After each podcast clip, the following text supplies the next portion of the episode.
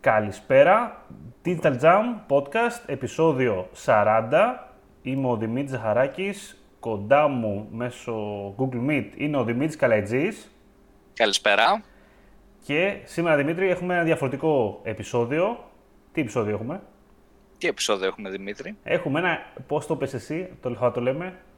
Πώς το είπα, κάτι το ξεχάσε. Guest experience, είπε ο Δημήτρης. Έχεις δίκιο, Δημήτρης, guest experience. Λοιπόν, έχουμε guest experience επεισόδιο, έτσι θα το ονομάζουμε πλέον αυτό το κομμάτι με τους guest. Γιατί, εντάξει, θα έχουμε λίγο διαφορετική φάση επικοινωνίας. Και έχουμε μαζί μας, μεγάλη μας χαρά, το Γιάννη Ήμελο. Γιάννη. Καλησπέρα και από εμένα, σας ευχαριστώ πολύ για την πρόσκληση και με ένα πολύ μεγάλη χαρά που είμαστε εδώ σήμερα και τα λέμε. Γιάννη, πες μας λίγα λόγια για σένα και κυρίως θέλω να μετά θα μας πεις και για την CollegeLink, που είναι και ένας από τους λόγους που ήρθες εδώ πέρα σήμερα.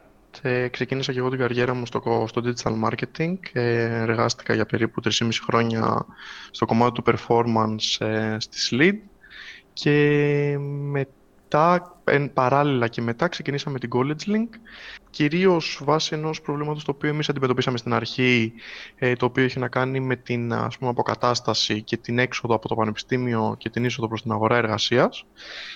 Αυτό που αντιμετωπίσαμε ήταν ότι υπήρχε ένα μικρό θεματάκι και στα εργαλεία τα οποία έχουν οι υποψήφοι, ας πούμε, οι φοιτητές και οι πρόσφατα απόφοιτοι, και στα εργαλεία αντίστοιχα που έχουν οι εταιρείες για την προσέλκυση νέων ταλέντων. Χωρίς να έχουμε σαφώς ορισμένο κάτι σε επίπεδο λύσης, αρχίσαμε να διερευνούμε λίγο περισσότερο το πρόβλημα και καταλήξαμε να δημιουργήσουμε μια πλατφόρμα ευρείας εργασίας, η οποία εστιάζει αποκλειστικά σε entry-level θέσεις και white-collar jobs, δηλαδή δουλειές οι οποίες είναι δουλειές γραφείου, δουλειές οι οποίες έχουν να κάνουν κατά βάση με το ακαδημαϊκό background του κάθε υποψηφίου. Τα τελευταία περίπου 4 χρόνια τρέχουμε σαν εταιρεία και εδώ και 1,5 χρόνο ολοκληρώσαμε τον πρώτο κύκλο χρηματοδότησης. Είμαστε μια ομάδα 10 ατόμων, εξυπηρετούμε περίπου 50.000 υποψηφίους και 2,5 πάνω κάτω χιλιάδες εταιρείες σε αυτό το κομμάτι, στο κομμάτι του entry-level recruitment. Αυτά νομίζω σαν γενικές πληροφορίες. Οπότε η CollegeLink αυτή τη στιγμή είναι, ας πούμε, πώς θα το πούμε τώρα αυτό, να πούμε ότι είστε λίγο μια διασύνδεση αρχικά, okay, αγοράς εργασίας και είναι καθαρά το κομμάτι του τελειόφοιτη, ας πούμε, φοιτητές, μόλις, ας πούμε, ή δεν είναι απαραίτητο αυτό, δεν επικεντρώνεσαι μόνο εκεί πέρα, λόγω του ονόματος, κατάλαβες πώς το λέω κιόλας. Πολύ σωστή ερώτηση. Αυτό που λέμε είναι ότι βοηθάμε τους ανθρώπους να κάνουν τα πρώτα βήματα στην καριέρα τους. Δηλαδή, είμαστε μαζί τους από το δεύτερο-τρίτο έτος, όταν αρχίζεις να έχεις επαγγελματικές ανησυχίες, μέχρι να έχεις 3 έως 5 χρόνια εργασιακής εμπειρίας στον τομέα που σε απασχολεί και πλέον έχεις πάρει μία ροή, έχεις δημιουργήσει ένα δίκτυο ανθρώπων, έχεις δημιουργήσει ένα brand name σαν εργαζόμενος. Οπότε δεν χρειάζεσαι τόσο πολύ ένα τέτοιο κανάλι για να προωθήσεις την καριέρα σου. Αρχίζεις πλέον να έχεις ένα δικό σου προσωπικό δίκτυο και να παίρνει μια άλλη τροπή η επαγγελματική σου σταδιοδρομία. Οπότε, ας πούμε ότι βοηθάμε ανθρώπους μέχρι τα 28-29 ή μέχρι τα 5 χρόνια εργασιακής εμπειρίας σε ένα συγκεκριμένο κλάδο ή αντικείμενο. Κατά βάση είναι η πλατφόρμα εύρεσης εργασίας. Δηλαδή, το βασικό που κάνουμε είναι ότι όντως οι εταιρείες δημοσιεύουν κάποιες ανάγκες τους με κάποιο τρόπο, είτε με κάποια αγγελία είτε όχι. Και αντίστοιχα, οι υποψήφοι μπορούν να δουν ανοιχτές ανάγκες των εταιρειών, είτε να δηλώσουν ότι είναι διαθέσιμοι προς νέα εργασία ή προς οποιοδήποτε inquiry από την πλευρά των εταιρειών. Πέρα από το κομμάτι της πλατφόρμας, έχουμε και κάποια άλλα υποστηρικτικά εργαλεία, τα οποία είναι περισσότερο στην κατεύθυνση το να ενισχύσουμε στους νέους τον επαγγελματικό τους προσανατολισμό, δηλαδή να καταλάβει ένας άνθρωπος που μπαίνει στα 18 του σε ένα τμήμα διοίκησης επιχειρήσεων, τι μπορεί να κάνει από εκεί, ή σε ένα τμήμα marketing, ή σε ένα τμήμα πληροφορικής. Να τους βοηθήσουμε να καταλάβουν λοιπόν ποια είναι η ιδανική καριέρα για αυτούς, να βρουν μια δουλειά η οποία όντως τους ενθουσιάζει και να τους βοηθήσουμε στη συνέχεια να αποκτήσουν τα κατάλληλα skills για να μπουν σωστά σε μια τέτοια καριέρα. Οπότε κάνουμε και διάφορα εκπαιδευτικά σεμινάρια, τα οποία αφορούν συγκεκριμένα εργασιακά skills τα οποία αρκετές εταιρείες απαιτούν για entry-level υποψηφίους και τα οποία κατά βάση δεν τα παίρνουμε μέσα από το πανεπιστήμιο γιατί είναι περισσότερο πρακτικά. Οπότε και εμάς τα περισσότερα σεμινάρια μας το τελευταίο διάστημα θα βασίζονται στο κομμάτι του πώς επικοινωνώ με πελάτες ή και πολύ πολύ πιο τεχνικά κάνουμε σεμινάρια data analytics με συγκεκριμένα project που θα μπορούσε κάποιος να αντιμετωπίσει στην πρώτη του δουλειά, κάνουμε σεμινάρια web development, κάνουμε σεμινάρια digital marketing. Εστιάζουμε σε αυτό το κομμάτι των skills, τα οποία χρειάζεται ένας πολύ entry-level εργαζόμενος για να μπει σε διάφορους κλάδους. Στο κομμάτι των σεμιναρίων, επειδή είχα συμμετοχή σε ένα σεμινάριο της CollegeLink, αυτό που θέλω να πω που είδα και εγώ σαν αρκετά θετικό στοιχείο ήταν πως υπήρχαν άτομα, γενικά νέα στο χώρο, νέα παιδιά, μόλις είχαν τελειώσει κτλ., που είχαν όντως ενδιαφέρον για το αντικείμενο και είχαν κάποια base κτλ. Σε αντίθεση δηλαδή με άλλου τύπου ενέργειες, να το πω έτσι, που μπορεί να μην μπορούν να βοηθηθούν τα παιδιά, να βρουν αυτό που είπες, τη δουλειά, να δουν hands-on κάποια πράγματα που δεν θα το πάρουν από το πτυχίο ή από τη σχολή τους καθαρά. Οπότε είναι πολύ θετικό αυτό το κομμάτι, ότι μπορούν να δουν hands-on το performance, hands-on το web development και πράγματα που δεν μπορούν να τα δουν διαφορετικά μέσα από τη σχολή. Ναι, πολύ σωστά, Δημήτρη. Όντως, αυτό είναι το... Εκεί πέρα εστιάζουμε. Δηλαδή, είναι πολύ στοχευμένα και πολύ πρακτικά τα σεμινάρια με σκοπό να πάρεις αυτά τα 10 πράγματα τα οποία... Θεωρητικά στη σχολή έχεις μάθει τη θεωρία, έχεις μάθει το πώς μαθαίνεις, οπότε σε ένα πολύ σύντομο σεμινάριο 30 έως 60-70 ωρών να πάρεις λίγο τα πρακτικά αυτά που θα έπαιρνες τον πρώτο σου μήνα σε μια δουλειά. Αυτό το κομμάτι θέλουμε να καλύψουμε. Εγώ κάτι που είπες και νομίζω από ό,τι κατάλαβα αυτό εννοούσες, ένα κομμάτι που έχω καταλάβει ότι όλοι έχουν πρόβλημα όταν πάνε να κάνουν και μια θέση εργασίας, να κάνουν ένα αίτημα, είναι όταν ξεκινάνε τα case study. Όταν στέλνουν μια άσκηση στους υποψηφίους. Και ένας υποψήφιος τώρα, ο οποίος είναι εντελώς junior, μιλάμε, μπορεί να πάρει τρελή φλασιά με αυτό που βλέπει πρώτη φορά, ας πούμε. Το οποίο, εντάξει, μπορεί να είναι από πολύ εύκολο έως πολύ δύσκολο. Αλλά όπως και να έχει, είναι κάτι το οποίο κάποιος ο οποίος δεν είχε μια καλή επαφή εκείνο πιο πριν από αυτό το πράγμα, τα βρίσκει πάρα πολύ σκούρα και είναι κάτι το οποίο το καταλάβει και από πολλούς ανθρώπους που το έχουν πει, ρε παιδάκι μου. Όταν πήγανε σε αυτό το χώρο, ξαφνικά και στέλνανε αγγελίες για δουλειά, για θέσεις εργασίας και τους στέλνανε κάποια case, τα οποία ήταν, ας πούμε, άστα να πάνε. Και οι θέσεις ήταν junior, ας πούμε. Και είναι μια κλασική περίπτωση. Το οποίο αυτό καταλαβαίνω λοιπόν ότι εκεί πέρα λίγο με τα σεμινάρια και με αυτά μπαίνετε λίγο σε αυτό το τρυπάκι, το να βοηθήσετε λίγο αυτό το πρώτο βήμα. Σωστά, καλά κατάλαβα. Ναι, πολύ σωστά, Δημήτρη, πολύ σωστά. Αυτό που μας ενδιαφέρει εκεί πέρα είναι ότι όντως το εκφράζεις πολύ καλά. Από το πανεπιστήμιο παίρνουμε ένα συγκεκριμένο mindset. Τελικά η αγορά δουλεύει με ένα λίγο διαφορετικό. Οπότε με κάποιον τρόπο πρέπει να διδαχθεί ο entry-level υποψήφιος αυτόν τον διαφορετικό τρόπο σκέψης για να μπορέσει να κάνει adapt σε αυτή την λίγο διαφορετική, ας πούμε, καθημερινότητα και πραγματικότητα. Οπότε ναι, δίνοντας κάποια πράγματα λίγο πιο πρακτικά με το πώς δουλεύουν στις εταιρείες, νομίζω ότι προσαρμόζεται και όλος ο τρόπος σκέψης όταν πάρεις ένα case study σαν assessment για μία θέση, να τουλάχιστον να καταλαβαίνεις τι θέλει να δει από εσένα σε επίπεδο ανάλυσης και σε επίπεδο απάντησης ο recruiter ή η εκάστοτε εταιρεία. Ακριβώς. Από την εμπειρία σου τώρα στη CollegeLink, τι έχεις καταλάβει γενικότερα για την αγορά εργασίας στο digital marketing, ειδικά θα σου πω κυρίως το τελευταίο χρόνο, δεν θέλω να το τραβήξω πολύ, θέλω να καταλάβω αυτή τη στιγμή, αυτοί οι οποίοι θέλουν να έρθουν στο digital, από ποιες σχολές, τι background κυρίως έρχονται. Νομίζω ότι ξέρω την απάντηση, αλλά σε ρωτάω, κατάλαβες τώρα. Όχι, όντως. Πολύ σωστή ερώτηση, γιατί αυτή τα τελευταία χρόνια, όντως τα τελευταία 1-2 χρόνια, υπάρχει αρκετός κόσμος ο οποίος θέλει να κάνει μια μετάβαση και από διάφορα, ας πούμε, επαγγέλματα ή background να μεταφερθεί στο digital, γιατί υπάρχει μια συζήτηση γύρω από αυτό συνεχώς. Νομίζω ότι ο περισσότερος κόσμος αυτή τη στιγμή που πηγαίνει προς το digital είναι άνθρωποι οι οποίοι έχουν σπουδάσει διαφήμιση με κάποιον τρόπο στη σχολή τους ή γενικότερα το κομμάτι της διοίκησης, αλλά είτε των media και της επικοινωνίας στο σύνολό της. Παρ' όλα αυτά δεν ξέρω νομίζω ότι είναι πολύ σημαντικό. Όσο προχωράμε, Σίγουρα κομμάτι της επικοινωνίας μεταφέρεται και στο digital, δεν το συζητάμε. Και πολλές επικοινωνίες θα πρέπει να προσαρμοστούν και να μιλάνε στα digital μέσα. Οπότε αυτό το skill set στο 100% χρειάζεται και στο digital marketing. Αυτό που νομίζω εγώ ότι χρειάζεται περισσότερο εδώ είναι λίγο technicality. Δηλαδή, επειδή το digital είναι αρκετά περισσότερο performance και ο μόνος τρόπος να το τρέξουμε καλά είναι να καταλαβαίνουμε λίγο, να καταλαβαίνουμε πώς διαβάζουμε δεδομένα και πώς δουλεύει ουσιαστικά η τεχνολογία και το programmatic και όλα αυτά τα πράγματα. Νομίζω ότι λείπει αυτό το skill set στους ανθρώπους που μπαίνουν τώρα στο digital και είναι και δύσκολο να αναπτυχθεί αυτό. Κοίτα, αυτό...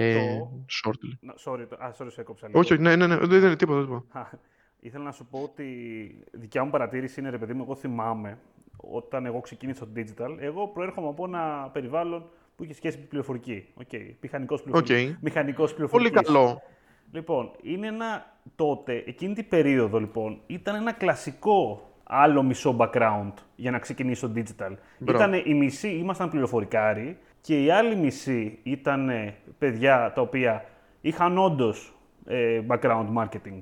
Και απλά το πιάσανε νωρίς λίγο το τι συμβαίνει. Και μπορώ να σου πω, για πολύ καιρό θεωρώ ότι οι πληροφορικάροι ήταν πολύ μέσα σε αυτό εν τέλει. Ακόμα και τώρα βασικά πιστεύω, και τώρα βλέπεις λίγο, άμα ξεκινήσουμε και συζητάμε που λέμε για growth hacking ή λέμε για πιο τεχνικά πράγματα, μπαίνουμε λίγο σε τερτύπια και σε χώρους που ένας ο οποίος έχει τελειώσει σε μια θεωρητική σχολή είναι πολύ δύσκολο να μπει. Πρέπει να κάνει πολλή δουλειά, δηλαδή, γιατί αλλάζει τελείως ο τρόπος σκέψης του ξαφνικά. Ενώ μια τεχνική σχολή θα σου λέγω ότι ίσως έχει πάρει ένα background λίγο να δουλεύει λίγο διαφορετικά. Έτσι έχω καταλάβει τώρα, αυτό το λέω πολύ εμπειρικά. Έτσι. Δεν είμαι και απόλυτα σίγουρος. Ναι.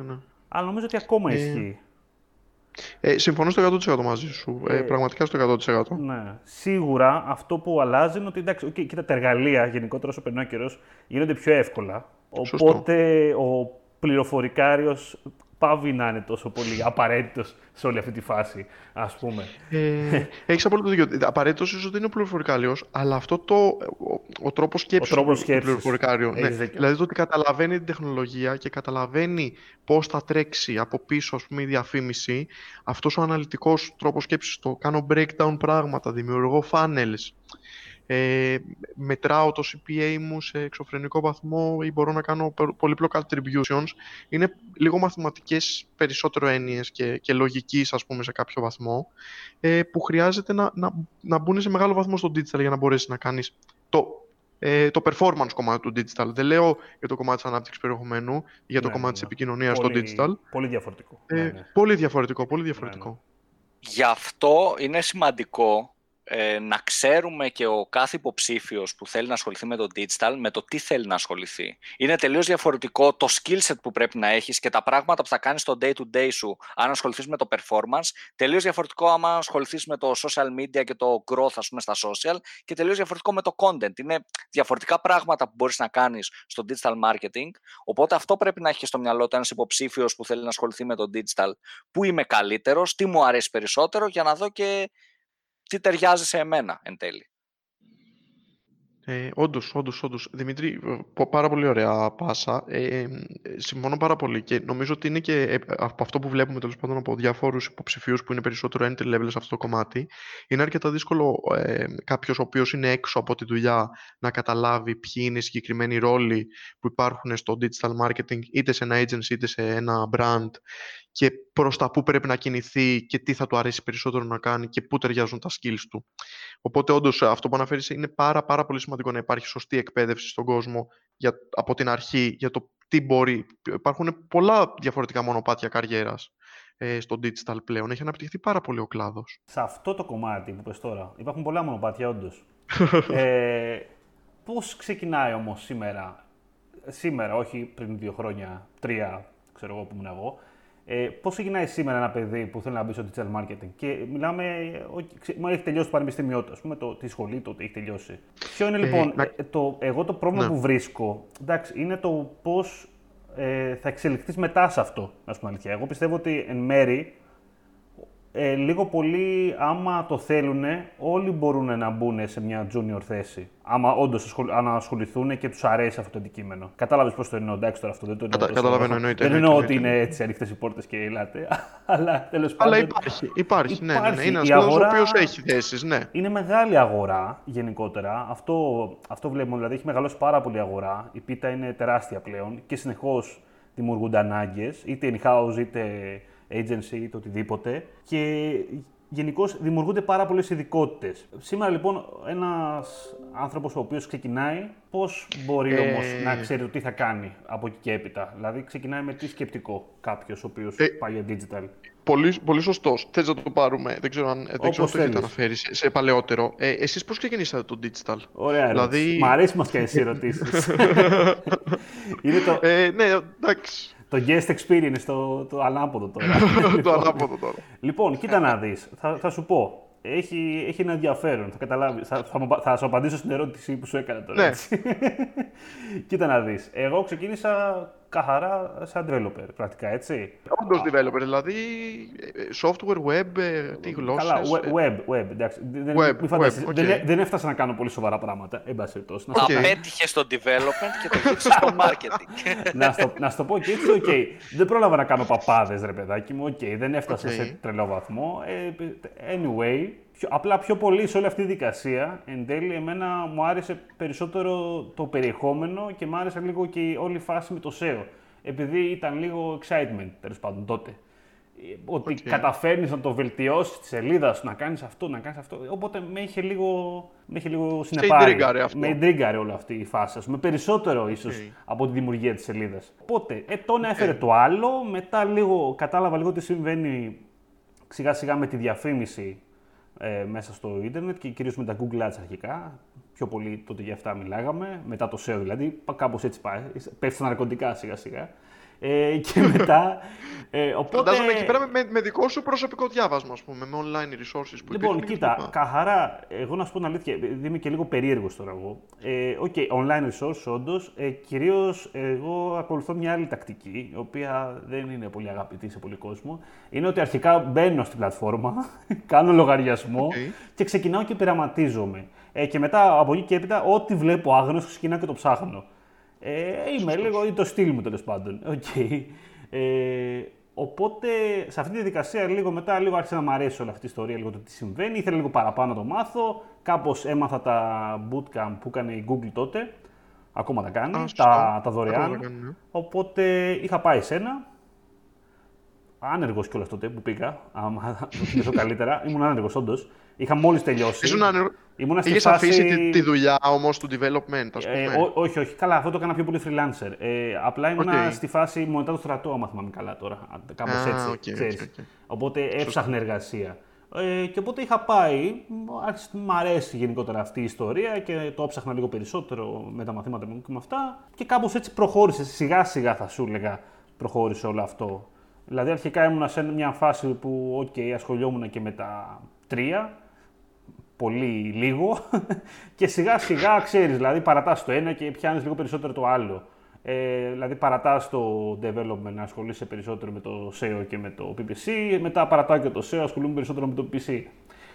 Εντάξει, λογικό, βλέπεις τι σου αρέσει περισσότερο. Αυτό θα σου έλεγα και αυτό που λέω εγώ και σε οποιοδήποτε ρε παιδί μου, ότι είναι και ο δρόμος από μια άποψη. Για να εξελιχθείς οπουδήποτε, οτιδήποτε κάνεις στη ζωή σου. Το βλέπεις και εσύ. Δηλαδή, βλέπεις σιγά σιγά ότι μπήκα σε ένα agency, ξέρεις τι, τελικά είμαι πάρα πολύ καλός σε social media. Οπότε ξεκινάω και κάνω μια ειδίκευση πάνω σε αυτό. Από μόνος μου αρχικά. Δηλαδή, μπορεί να ξεκινήσεις λοιπόν εσύ να εκπαιδευτείς περισσότερο σε αυτό, να δεις πολλά webinars, να παρακολουθείς σεμινάρια. Οπότε το χτίζεις.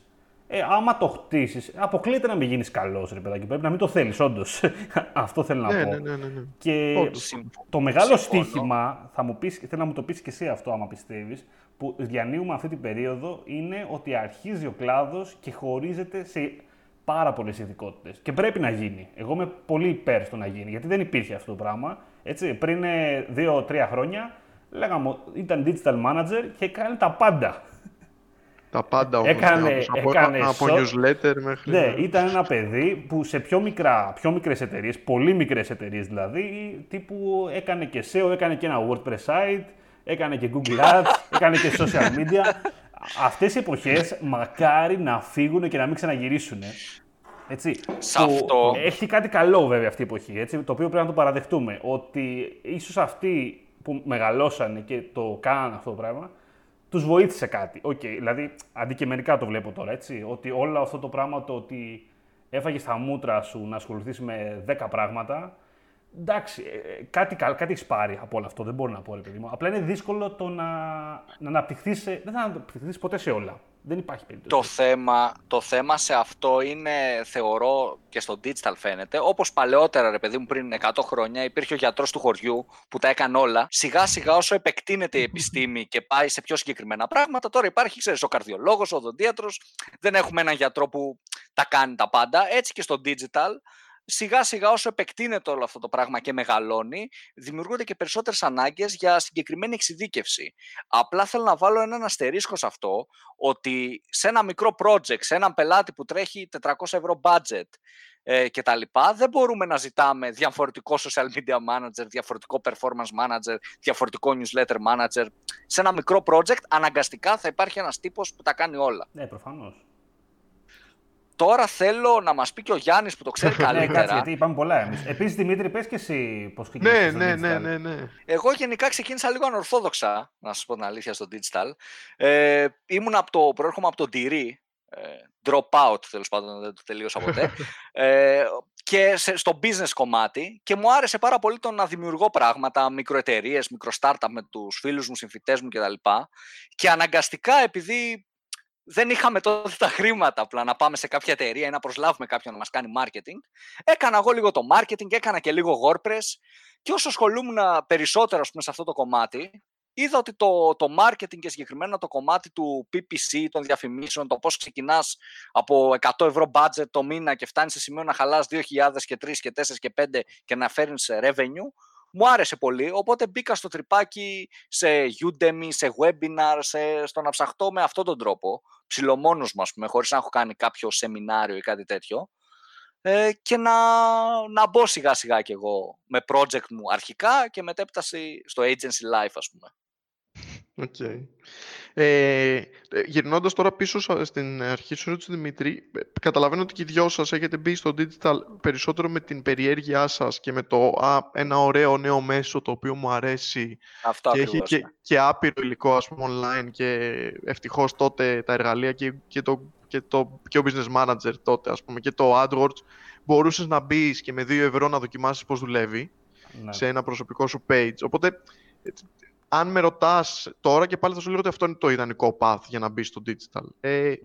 Η πληροφορία υπάρχει. Ζούμε στο 2020. Όντως, μπορείς να τα βρεις όλα. Ό,τι θέλεις μπορείς να το βρεις online. Και υπάρχει και διάθεση από τον κόσμο να σου δείξει κιόλας. Δηλαδή, φαντάζομαι ότι και εσάς, αν σας στείλει κάποιος να σας ρωτήσει 5 συμβουλές, θα απαντήσετε, και εδώ πέρα κάνετε ένα ολόκληρο podcast που εξηγείτε πράγματα σε εβδομαδιαίο επίπεδο για το ποια είναι τα νέα trends, τι συμβαίνει, πώς μπορούμε να κάνουμε κάποια πράγματα πιο συγκεκριμένα. Παρ' όλα αυτά, επειδή πλέον υπάρχουν πολύ περισσότερα εργαλεία, είναι και πιο εύκολο ο κόσμος να μπει στο digital, αρκεί όντως να υπάρχει διάθεση, γιατί δεν βγαίνει ο κόσμος από κάποια σχολή έτοιμος να καταλαβαίνει, ας πούμε, στο 100% το digital. Πρέπει λίγο να το ψάξει. Συμφωνώ απόλυτα με την κατεύθυνση το ότι όσο πιο heavy internet και technology user είσαι, τόσο καλύτερα θα μπορείς να αντιληφθείς τις βασικές έννοιες του digital γρήγορα και πιο άμεσα, ας πούμε, και σε βάθος. Οπότε, αν με ρωτάς, και εγώ αυτό θα έλεγα, ότι το digital σε κάποια σημεία είναι σαν τον προγραμματισμό, τουλάχιστον στο performance κομμάτι του. Αν δεν παίξεις μαζί του, δεν θα μπορείς να το καταλάβεις. Θα θέλει λίγο πρακτική. Τώρα, σε όλο το υπόλοιπο, επειδή όντως έχει, όπως είπε ο Δημήτρης, έχει δομηθεί σιγά σιγά και η θεωρία του. Δηλαδή, με τον καιρό, καταλαβαίνουμε και περισσότερο πώς δουλεύει και ποια είναι τα διαφορετικά functions του, και βγαίνουν μεθοδολογίες. Όπως όντως το κομμάτι του growth hacking πλέον, το πώς κάνω community, από το πώς ήταν πριν από 7-8 χρόνια, στο πώς είναι τώρα το community management στα social, νομίζω, σίγουρα το ξέρετε καλύτερα από μένα, έχει αλλάξει στο 100%. Όλα τα πράγματα έχουν δομηθεί αρκετά περισσότερο, οπότε υπάρχει το υλικό, αρκεί ο κόσμος να έχει τη διάθεση να κάτσεις να διαβάσεις σίγουρα, να παίξεις λίγο στο πρακτικό. Δηλαδή και το input που παίρνουμε από εταιρείες είναι αυτό. Αν δούμε έναν άνθρωπο που σε επίπεδο freelancing έχει τρέξει στο μαγαζί του πατέρα του, θείου του και δύο ακόμη, και έχει μπει σε μια διαδικασία να το καταλαβαίνει αυτό και να κάνει και δύο reports και να προσπαθήσει να διαβάσει και τα analytics και να έχει δομήσει και λίγο το κομμάτι το πώς επικοινωνώ με τους πελάτες και έχει καταλάβει βασικές έννοιες όπως το CPA ή το CPC, νομίζω ότι μετά δεν υπάρχει κανένα barrier για αυτόν τον άνθρωπο να μπει entry level σε μια εταιρεία. Όπως το αντιλαμβάνομαι. Και όπως τρέχει αυτή τη στιγμή, ας πούμε, από πελάτες. Οπότε θεωρώ ότι υπάρχει ένα democratization εκεί πέρα με την έννοια ότι αν αφιερώσεις 3 έως 6 μήνες από τη ζωή σου, μπορείς να μάθεις τα βασικά πράγματα και να έχεις μια δουλειά, όπως ανέφερες πριν. Αρκεί να υπάρχει αυτός ο προσωπικός χρόνος που θα αφιερωθεί εκεί και να μπορείς να καταλάβεις πώς δουλεύει αυτό το οικοσύστημα, ας πούμε. Αυτό ακριβώς. Επίσης, τώρα θα ήθελα να κάνω μια άλλη ερώτηση πάνω σε αυτό το κομμάτι, που θα ξέρεις σίγουρα εσύ καλύτερα γιατί είσαι μέσα στην αγορά με τις εταιρείες, με τους υποψήφιους, να μας πεις αν μπορείς επιγραμματικά σε ένα agency, ας πούμε, μεγάλους ελληνικούς, όχι σε ένα μικρό agency που θα κάνει ένα όλα, τι εργασίες υπάρχουν, με τι τεχνικά χαρακτηριστικά που πρέπει ο άλλος να είναι καλός, τι soft skills γενικά, για να ξέρει και κάποιος που μας ακούει τι να διαλέξει και πού να δώσει περισσότερη βαρύτητα στον διαβάσει. Πάρα πολύ ωραία ερώτηση. Νομίζω εγώ τις δουλειές στο digital τις χώριζα σε 4 πράγματα. Επειδή έτσι το δουλεύουμε και εμείς μεθοδολογικά στο κομμάτι των αγγελιών. Είναι οι άνθρωποι οι οποίοι είναι στο δημιουργικό, στο δημιουργικό πλέον του digital, ας πούμε. Δεν νομίζω ότι αλλάζει πάρα πολύ η δουλειά τους από πριν και τώρα. Ένας copywriter ή ένας designer απλά πρέπει να προσαρμοστεί σε ένα νέο μέσο. Οπότε ναι, όταν λέμε digital designer ή digital copywriter, πάλι εννοούμε ανθρώπους οι οποίοι απλά έχουν προσαρμόσει αυτό το κομμάτι της επικοινωνίας στο digital. Πάλι το κομμάτι του account manager, που είναι ακριβώς πάλι μια προσαρμογή μιας δουλειάς η οποία υπάρχει πάρα πολλά χρόνια και απλά πρέπει να ξέρεις τα digital μέσα πώς λειτουργούν για να μπορείς να παίρνεις σωστά αποφάσεις για το πώς διανύμω το budget του πελάτη εκεί. Μετά είναι το κομμάτι του performance, αυτό οι άνθρωποι που κάνουν τα paid social και paid search και ό,τι άλλο, το SEO, τους affiliates, πράγματα τα οποία είναι καθαρά PPC, ας πούμε, λογικής.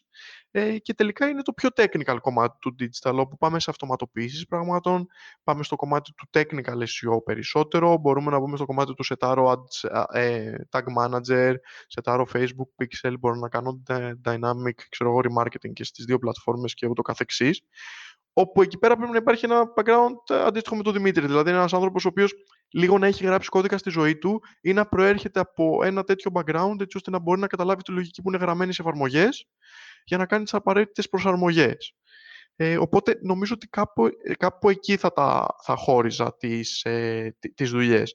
Τώρα σε αυτά σίγουρα σπάει και πολύ περισσότερο το κάθε τι και είναι και ανάλογα με το πώς το δουλεύει κάθε εταιρεία. Δηλαδή σε πολλές εταιρείες το κομμάτι του content δεν ανήκει μέσα στο κομμάτι του creative, είναι ξεχωριστό. Επειδή υπάρχει μια ανάγκη για πολύ μεγάλη παραγωγή περιεχομένου, μπορεί να ξεχωρίζεται από το creative και να υπάρχει άνθρωπος ο οποίος κάνει καθαρά και μόνο διαχείριση του content που δημιουργείται και λίγο το trafficking ίσως.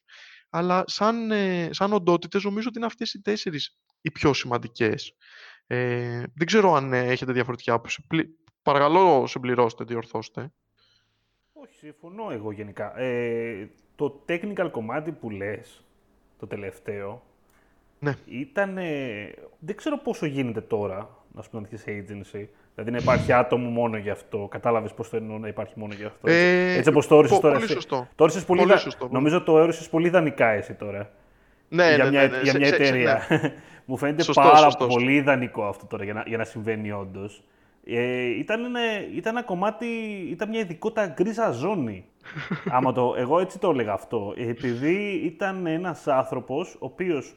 Πώς γίνεται τώρα, ποιος πρέπει να ξέρει για το πώς να ρυθμιστεί το Facebook Pixel, ο προγραμματιστής που έφτιαξε το e-shop ή ο marketer. Και ακόμα πιο γκρίζα ζώνη είναι το tag manager. Είναι για τα agency, για πολλά agency, αυτά είναι φάση, ρε παιδί μου, τώρα δεν ξέρουν ποιος από τους δύο πρέπει να το κάνει, ας πούμε. Είναι το σημείο 0, ξέρεις, επειδή είναι ακριβώς στη μέση. Έχετε απόλυτο δίκιο.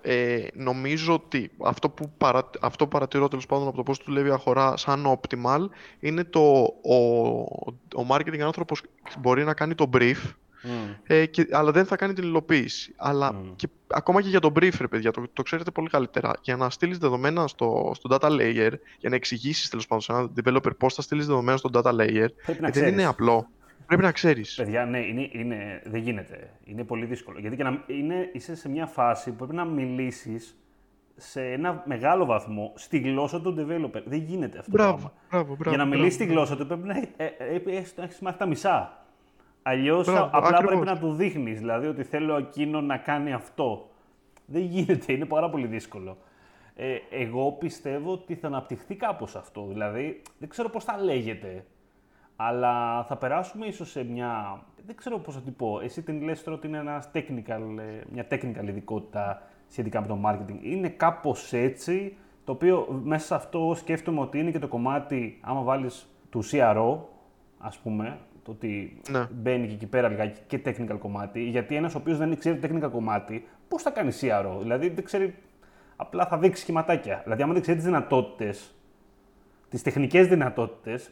Πώς θα πει σε έναν προγραμματιστή, κάνε μου αυτό. Και εκεί πέρα έχεις πρόβλημα πάλι, ας πούμε. Είτε CRO, τι άλλο θέλω να πω. Ακόμα και στο SEO, δηλαδή, εγώ βρίσκω τέτοια πράγματα. Εντάξει, στο SEO είναι λιγότερα και ψηλό στάνταρ, ηλικία είναι. Και με τα χρόνια έχουν μαθευτεί, ξέρεις. Στο SEO έχουν αντίστοιχα προβλήματα, ας πούμε, με το σχήμα που λέμε. Σχήμα δεν το λέμε, καλά το είπα. Ναι. Ωραία, ναι. Λοιπόν, που πάλι είναι μια γκρίζα ζώνη. Για αυτόν που κάνει SEO και για αυτόν που είναι developer. Είναι πολύ, συμφωνώ απόλυτα. Κοίταξε, αυτή ας πούμε, η τάση που υπάρχει από την Αμερική είναι για αυτούς τους ανθρώπους που μπορούν να καταλάβουν και την τεχνολογία και το πώς δουλεύει το digital σε επίπεδο advertising. Όλος ο κόσμος λέει unicorns. Είναι άνθρωποι που δεν υπάρχουν. Τους ψάχνει σαν τρελή όλη η αγορά. Δεν υπάρχει περίπτωση να δείτε τέτοιον άνθρωπο και να μην έχει δουλειά ή να μείνει άνεργος για κάποιο διάστημα. Γιατί όντως είναι αυτό ακριβώς που είπες. Είναι ο μεταφραστής, είναι ο μεταγλωτιστής. Κάπως πρέπει η πληροφορία να επικοινωνείται από το digital τμήμα στο technical τμήμα και για το SEO, ακόμα και για το παιδιά, και για UI, UX audit σε ένα site ή ας πούμε πράγματα τα οποία βελτιστοποιούν ας πούμε lead magnets ή οτιδήποτε τέτοιο. Πρέπει να μπορείς να μπριφάρεις την technical ομάδα να τα υλοποιήσει. Ναι. Αν δεν, το θεωρώ πάρα πολύ σημαντικό skills και γι' αυτό νομίζω ότι και άνθρωποι οι οποίοι, όπως είπες και εσύ, έρχονται από background πληροφορική στο digital, γι' αυτό έχουν ένα πολύ μεγάλο ας πούμε, πλεονέκτημα, με την έννοια ότι είναι λίγοι και τους έχει πάρα πολύ μεγάλη ανάγκη αγορά. Και να σου πω και το επόμενο παρόμοιο με αυτό που λέμε τώρα, που εγώ πιστεύω θα είναι ο data analyst. Το οποίο ξεκινάμε και. Εγώ νομίζω ότι πλέον ξεκινάμε και βλέπουμε στην αγορά να μπαίνουν άνθρωποι οι οποίοι έχουν τελειώσει οικονομικό ή μαθηματικό. Ναι, πάει πολύ μαθηματικό έτσι. Εκεί όμως. Δεν πάει τόσο τεχνικό. Ναι, ή όντως έχουν σπουδάσει data analysis στο εξωτερικό. Γιατί υπάρχει. Εντάξει, νομίζω και η Ελλάδα βασικά υπάρχει. Σε κάποιο... Ναι, πλέον υπάρχουν και κάποια κομμάτια business analytics, ας πούμε, να υπάρχουν και πτυχιακά. Και στην ΑΣΟΕ δεν υπάρχει, ας πούμε, κάποιο αντίστοιχο. Εγώ έχω δει, big data ή κάτι τέτοιο.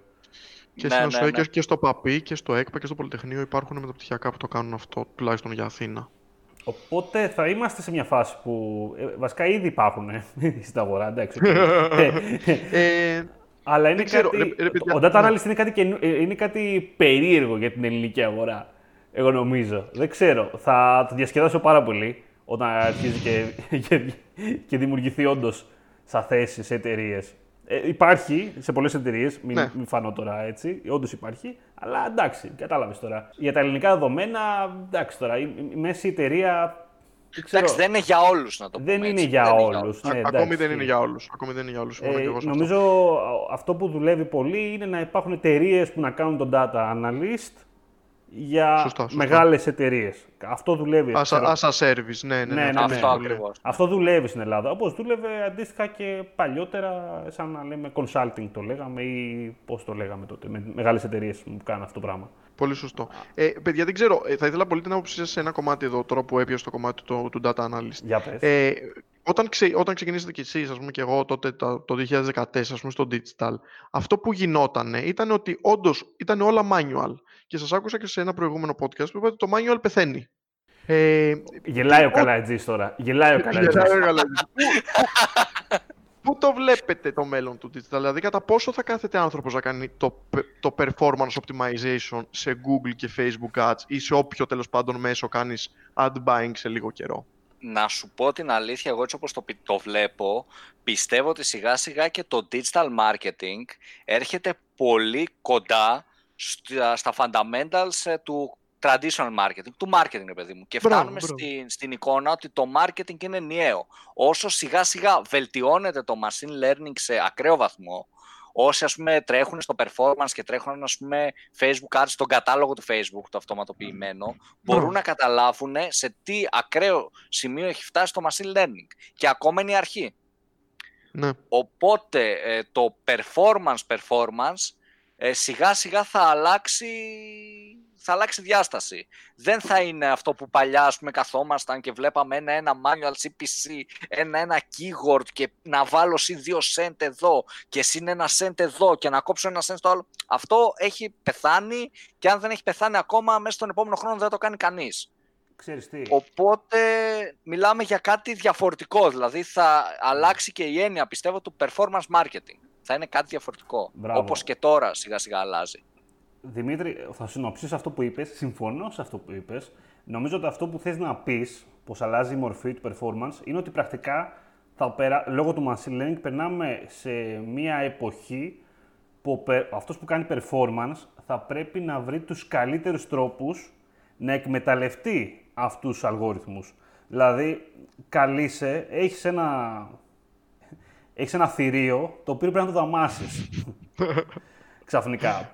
Πριν είχες εσύ τα ενία, είχες τα manual σου, είχες πλήρη έλεγχο. Τώρα λοιπόν έχεις ένα αυτοματοποιημένο εργαλείο, το οποίο είτε θα το αφήσεις μόνο του να κάνει ό,τι θέλει, είτε θα πρέπει να βρεις εσύ τρόπους να το κάνεις να δουλέψει καλύτερα από ό,τι δουλεύει. Δηλαδή πάντα θα υπάρχει το να κάνεις τον αλγόριθμο να δουλεύει ακόμα καλύτερα. Αυτό δεν πιστεύω θα σταματήσει ποτέ. Και το machine learning στηρίζεται στο τέτοιο ότι μαθαίνει με βάση τα δεδομένα που του δίνεις. Ναι, το θέμα είναι πώς το τροφοδοτείς. Αυτό ακριβώς. Εμείς λοιπόν καλούμαστε να γίνουμε, ας πούμε, οι εκπαιδευτές του αλγόριθμου και να πρέπει να δείξουμε στην Google και στο Facebook, το Facebook Pixel, πού πρέπει να οδηγηθεί αυτό το πράγμα και πού να συντηρηθεί και να πηγαίνει και να δουλεύει καλά. Με τη στρατηγική, αλλά και τις κινήσεις που κάνουμε μέσα στο λογαριασμό, συνολικά. Σωστό. Εγώ πιστεύω ότι δυσκολεύει το performance άμα το πάμε κάτω. Άμα το βάλουμε δηλαδή. Άμα το πάμε έτσι. Ναι, σίγουρα θα μας φύγουν από τα χέρια μας πολλά έτσι, διαδικαστικά μερεμέτια, ας πούμε. Αλλά δημιουργούνται άλλα πράγματα, τα οποία είναι ακόμα πιο... Δυσκολεύει στρατηγικά, ναι. Θα έλεγα. Ναι. Δυσκολεύει στρατηγικά. Γίνεται πιο απλό από την έννοια ότι πλέον δεν χρειάζεται 3 ώρες τη μέρα να βλέπω ένα keyword και να ανεβάζω και να κατεβάζω 2 cent και να είμαι όλη μέρα στα ξελόφυλλα για 2 και 3 και 5 cents, αλλά δυσκολεύει στρατηγικά, δυσκολεύει στη δύναμη των μέσων και το media που χρησιμοποιώ, δυσκολεύει στο γιατί να χρησιμοποιήσω αυτό το machine learning, αυτό το strategy και όχι το άλλο, δυσκολεύει πότε να βάλω 12 ευρώ CPA και πότε να το χαμηλώσω και πότε να το ανεβάσω, και αν το ανεβάσω θα μου φέρει παραπάνω conversion, αν το κατεβάσω μήπως θα μου πιάσει αυτό το CPA αλλά θα μου φέρνει ένα conversion το μήνα, οπότε δεν θα έχει νόημα γιατί θα μειώνει το spend. Οπότε πάνε άλλες ερωτήσεις, δηλαδή πιο στρατηγικές και λιγότερο τόσο pure τεχνικές όπως ήταν παλιά. Και να μην σου πω για το κομμάτι που λέει στρατηγική, το πόσο δυσκολεύει όλο το επάγγελμα όταν όλα αυτά γίνονται πιο εύκολα. Όταν το Facebook δίνει το boost έτσι στη σελίδα να το κάνει ο κάθε επιχειρηματίας σε 2 λεπτά και να χαλάσει 100 ευρώ από την κάρτα του, όλο αυτό δημιουργεί ανταγωνισμό στα κανάλια, εν πάση περιπτώσει. Ανεβάζει το κόστος. Το γεγονός ότι όλα αυτά γίνονται πιο εύκολα, έχουν τα καλά, αλλά έχουν και τα κακά τους, ρε παιδί μου, προφανώς τώρα. Αν μπορούσαμε όλοι να διαφημιστούμε στην τηλεόραση, ας πούμε, με 2 κλικ, θα γινόταν χαμός. Θα κόζιζε άστα να πάνε, ας πούμε, η προβολή. Σωστό, σωστό. Κάτι... Πόσο απέχουμε όμως από αυτό πρακτικά? Δεν απέχουμε πολύ. Όχι πολύ. Έτσι κι αλλιώς νομίζω ότι η τηλεοπτική διαφήμιση έχει πέσει πάρα πολύ για τα, για τα δεδομένα που ήταν πριν λίγα χρόνια, ας πούμε. Και η, αντίστοιχα, η διαφήμιση στο YouTube ανεβαίνει πάρα πολύ ή στα υπόλοιπα βίντεο κανάλια. Οπότε σωστό. Δεν είμαστε μακριά, όχι. Συμφωνώ και νομίζω ότι όλο αυτό που είπατε, το κομμάτι ότι σιγά σιγά πολλά πράγματα θα γίνουν από τις πλατφόρμες, ας πούμε, αυτοματοποιημένα και πολύ εύκολα για το χρήστη και θα σταματήσει ο ρόλος του digital ή το performance marketer να είναι το κάνε manual, μικρές αλλαγές ή κάνε in detail reporting για να βρεις που μπαγκάρει. Συμφωνώ ότι περισσότερο ο ρόλος όλου του κόσμου προς αυτή την κατεύθυνση θα πρέπει να είναι περισσότερο στρατηγικός. Να καταλαβαίνουμε τι γίνεται. Να καταλαβαίνουμε και εμπορικά. Δηλαδή, πάμε να το συνδέσουμε, όπως είπε και ο Δημήτρης, πραγματικά με το marketing και την επικοινωνία και τις πωλήσεις. Γιατί σιγά σιγά το digital δεν είναι ένα καινούριο κανάλι στο οποίο όλος ο κόσμος θέλει να βγει, αλλά είναι ένα πλέον ένα στάνταρ κανάλι, το οποίο θα πρέπει το ROAS του να είναι καλό, για να είναι ανταγωνιστικό τουλάχιστον από τα υπόλοιπα κανάλια τα οποία έχει μια επιχείρηση. Και άρα θα πρέπει να κοιτάξουμε λίγο τα essentials της επικοινωνίας και του marketing και στο digital. Πράγματα τα οποία στην αρχή λίγο τα παραβλέπεις γιατί λες ότι το digital δεν είναι μωρέ. Εντάξει, το digital είναι ένα κομμάτι του marketing το οποίο είναι πολύ περιορισμένο, θα του δίνουμε κάποια λεφτά και θα τρέχει. Λοιπόν, θα σου κάνω μια έτσι, τελευταία ερώτηση προβληματισμού που έχω αυτές τις εβδομάδες και θα κλείσουμε με αυτό. Πιστεύω θα σας αρέσει αυτή η ερώτηση. Γιατί εκεί που βρίσκεσαι μπορείς να μας πεις καλύτερα. Ποια πιστεύεις θα είναι η εξέλιξη στην αγορά εργασίας με το work at home? Θα αλλάξει η ελληνική αγορά στο κομμάτι το να υπάρχουν άνθρωποι που να αναζητάει άτομα που να δουλεύουν από το σπίτι? Πόσο θα αλλάξει όντως αυτό? Δηλαδή, το είδαμε να δουλεύει σε έναν βαθμό λόγω καραντίνας κτλ. Θα μείνει κάπου αυτό? Πιστεύεις? Πώς το ακούς να κινείται όλο αυτό? Όντως είναι πολύ ωραία ερώτηση, έχεις απόλυτο δίκιο. Να τη σπάσω σε δύο κομμάτια. Προχθές μιλούσαμε με τέλος πάντων μία που μας εξυπηρετεί από την Τράπεζα Πειραιώς ως account manager και μας είπε το εξής φανταστικό, ότι όταν είχαν γίνει τα capital controls στην Ελλάδα, σχεδόν ας πούμε, το 80% του traffic της τράπεζας, 80% του ενεργού πελατολογίου, είχε στραφεί στο e-banking. Είχαν ενεργοποιήσει κωδικούς, είχαν καταφέρει όλοι τέλος πάντων να χρησιμοποιούν το internet banking της τράπεζας. Με το που ξανανοίξαν οι τράπεζες και άρθηκαν οι πρώτοι περιορισμοί, ο κόσμος σταμάτησε να το χρησιμοποιεί. Ξαναγύρισε στο κησέ του. Χωρίς κανένα remorse εκεί. Πάλι, αφού μπορώ να πάω στον κησέ, θα πάω. Όχι ότι έχω μάθει να το κάνω λίγο πιο εύκολα και γρήγορα. Πάντα, ας πούμε, σαν άνθρωπος, οι συνήθειες που έχω είναι δύσκολο να σπάσουν μέσα σε 2-3 μήνες, 6 μήνες. Και σαν άνθρωπος, βιολογικά και μόνο, θέλουμε πάρα πολύ την κοινωνικοποίηση. Είναι πολύ μεγάλο κομμάτι του ποιοι είμαστε. Τώρα, στο τι πιστεύω εγώ προσωπικά, θα σου έλεγα ότι αυτό που καταλαβαίνω και εγώ είναι ότι το remote θα γίνει σιγά σιγά κομμάτι της ζωής μας. Δηλαδή, μέσα από αυτό όλοι εκπαιδευτήκαμε ότι μπορούμε να δουλέψουμε από το σπίτι μας, ότι μπορούμε να κάνουμε πράγματα από απόσταση, να επικοινωνήσουμε ίσως και αρκετά καλά από απόσταση, να εκπαιδευτούμε από απόσταση, να δουλέψουμε όπως είπες και τέλος πάντων συνολικά και να συνδεθούμε και σαν άνθρωποι λίγο καλύτερα από απόσταση. Παρ' όλα αυτά, αν επιστρέψουμε όντως σε μια κανονικότητα που δεν υπάρχει κανένας φόβος υγειονομικός. Θεωρώ ότι μόνο οι άνθρωποι οι οποίοι πραγματικά το θέλανε και από πριν θα παραμείνουν σε μια τέτοια ας πούμε, κατάσταση. Ο περισσότερος κόσμος, τουλάχιστον όσο το επιτρέπει και ένα πρόγραμμα, θα θέλει με κάποιο τρόπο, δεν ξέρω αν είναι το να πηγαίνω κάθε μέρα στο γραφείο, γιατί σίγουρα σε βοηθάει μία μέρα να κάτσεις σπίτι και ήδη γινόταν πράξη, ας πούμε, σε πάρα πολλές εταιρείες. Ναι, οπότε αν με ρωτάς, θα σου λέγω ότι στο τέλος της ημέρας θα μας μείνει κάτι ενδιάμεσο. Κάποια κουσούρια θα τα πάρουμε, κάποια πράγματα θα τα μάθουμε από αυτή την κατάσταση, αλλά θα θέλουμε σε πολύ μεγάλο βαθμό, πιστεύω, να επιστρέψουμε σε αυτό που εμείς θεωρούμε κανονικότητα. Και εγώ το πιστεύω αυτό που λες. Το ενδιάμεσο δηλαδή. Ότι το ενδιάμεσο. Σίγουρα θα επηρεάσει. Αλλά εντάξει, δεν θα επηρεάσει στο άκρο. Δεν θα είμαστε έτσι όπως είμαστε τώρα μόνιμα, δεν γίνεται αυτό το πράγμα. Ναι. Ανακοίνωσε το Twitter μόνιμο remote work για τους εργαζομένους τους ως επιλογή. Το διάβασα. Πόσες εταιρείες πιστεύουμε και περιμένουμε να το κάνουν αυτό και κατά πόσο και οι ίδιοι εργαζόμενοι του Twitter θα το εξαντλήσουν στο έπακρο αυτό σαν επιλογή? Δεν ξέρω. Εγώ που μιλάω με άτομα πάντως, είναι πολύ fan του remote. Και εγώ είμαι από αυτούς, να σου πω την αλήθεια. Εγώ είμαι μεγάλος fan του remote. Γενικά, από πριν κορονοϊό, ήμουνα πάντα θεωρώ ότι digital marketing, προγραμματιστής, designer, τέτοιου τύπου εργασίες, δεν υπάρχει κανένα νόημα να υπάρχει γραφείο και να είμαι υποχρεωμένος να είμαι εκεί κάθε μέρα. Το γραφείο έχει νόημα να είναι ανοιχτό από τις 8 το πρωί μέχρι τις 10 το βράδυ και έλα κάτσε όποτε θες και όποτε το έχεις ανάγκη. Μπορείς να έρθεις μία μέρα και να κάνεις 12 ώρες, μπορείς και να κάνουμε να σε δούμε ένα μήνα. Δεν έχει καμία διαφορά από τις στιγμές που κάνεις τα task σου, μπορούμε να σε βρούμε, είσαι μέσα στα Slack, στα Teamwork, στο Skype, whatever και μπορούμε να σε βρούμε. Δηλαδή δεν θεωρώ ότι υπάρχει διαφορά και ίσα ίσα εγώ προσωπικά όταν δουλεύω από το σπίτι, ενώ στη δουλειά θα κάτσω τις ώρες που είναι, θα προσπαθήσω να τελειώσω γρήγορα και θα φύγω, από το σπίτι μπορεί να κάτσω και μία ώρα παραπάνω γιατί δεν έχω το πηγενέλα. Μπορεί να πω, ξέρεις κάτι, στις 5 ώρα αντί να σταματήσω στις 6 τη δουλειά, θα σταματήσω 5 με 7 και θα δουλέψω 7 με 9 και μία ώρα παραπάνω. Που αυτό δεν μπορώ να το κάνω στη δουλειά για ευνόητους λόγους. Οπότε πιστεύω ότι το remote, σαν όχι υποχρεωτικό τύπου δεν μπορείς να έρθεις, αλλά μπορείς να κάτσεις και 3 μέρες σπίτι από τις 5, ας πούμε. Είναι πολύ θετικό και σε πολλούς ανθρώπους τύπου μητέρες που έχουν και ένα μικρό παιδί, τύπου ανθρώπους που έρχονται με τα μέσα. Θα βοηθήσει πάρα πολύ στο να είναι πιο ποιοτικοί και το να έχουν και μεγαλύτερο motivation στη δουλειά τους. Αυτό. Αλλά στο remote είναι πολύ σημαντικό το να επιλέγεις ανθρώπους με βάση το work ethic τους και με βάση πόσο τους εμπιστεύεσαι. Είναι πολύ σημαντικό αυτό το κομμάτι. Είναι πολύ σημαντικό. Συνολικά, Δημήτρη, να σου πω ότι και εγώ συμφωνώ μαζί σου. Δηλαδή και εμάς σαν εταιρεία μας δούλεψε φανταστικά το κομμάτι του remote. Ο κόσμος είχε περισσότερο χρόνο, ένιωσε ασφαλής αυτή την περίοδο πάρα πολύ, αλλά και στο ότι δεν υπάρχουν τόσα interaction μέσα στην ημέρα σου.